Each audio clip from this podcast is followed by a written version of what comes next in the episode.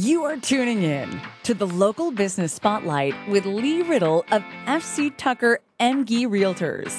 Here you will hear Lee conduct interviews with local businesses and business owners, community leaders, and insights into buying and selling a home. Now, here's your host, Lee Riddle. Hello again, and happy Wednesday, everybody. Uh, Lee Riddle with FC Tucker Emge Realtors with you here. Hopefully, some of you guys are getting to know me by now uh, that don't get to follow me on Facebook, but uh, are able to listen to me on here. So I really appreciate all you listeners out there uh, tuning in.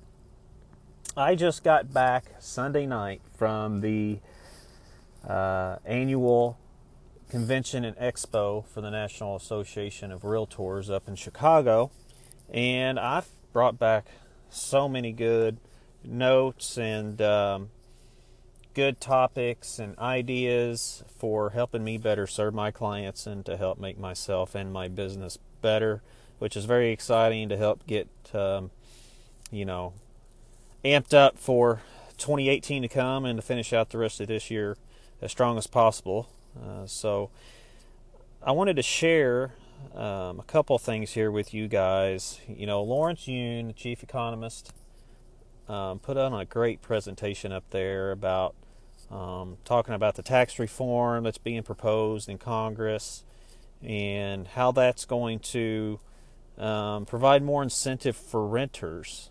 And, you know, it's going to uh, take away some of your tax deductions as far as your mortgage mortgage tax deduction and your uh, property tax deduction, which is going to hurt, definitely hurt for sure the middle class homeowner and and um, homeownership in general. But you know, interest rates are staying so low, and you know, I've I've expressed my thoughts and and did the call to action to.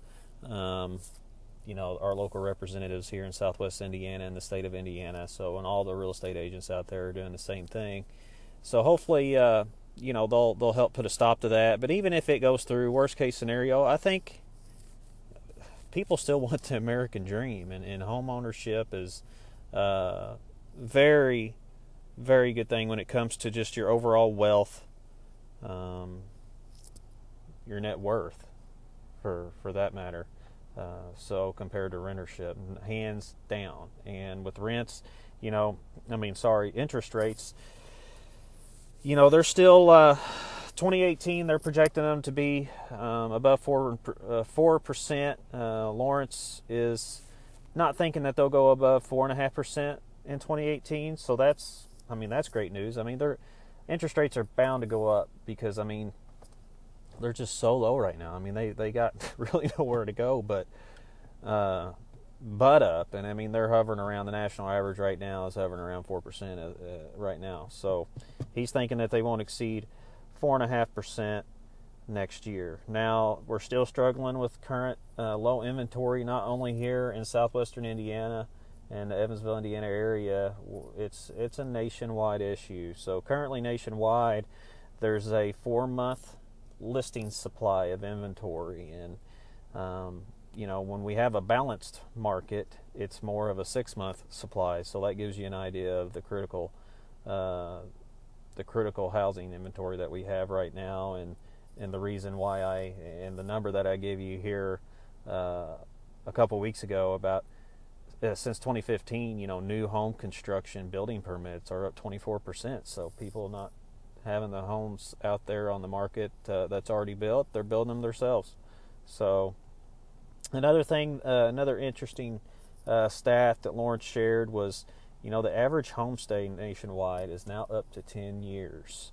You know, previously it's been around six or seven years, um, but now it's it's up to 10. And from 2011 to 2017, currently, um, uh, home income growth has gone up 15%, and home price growth has gone up 48%.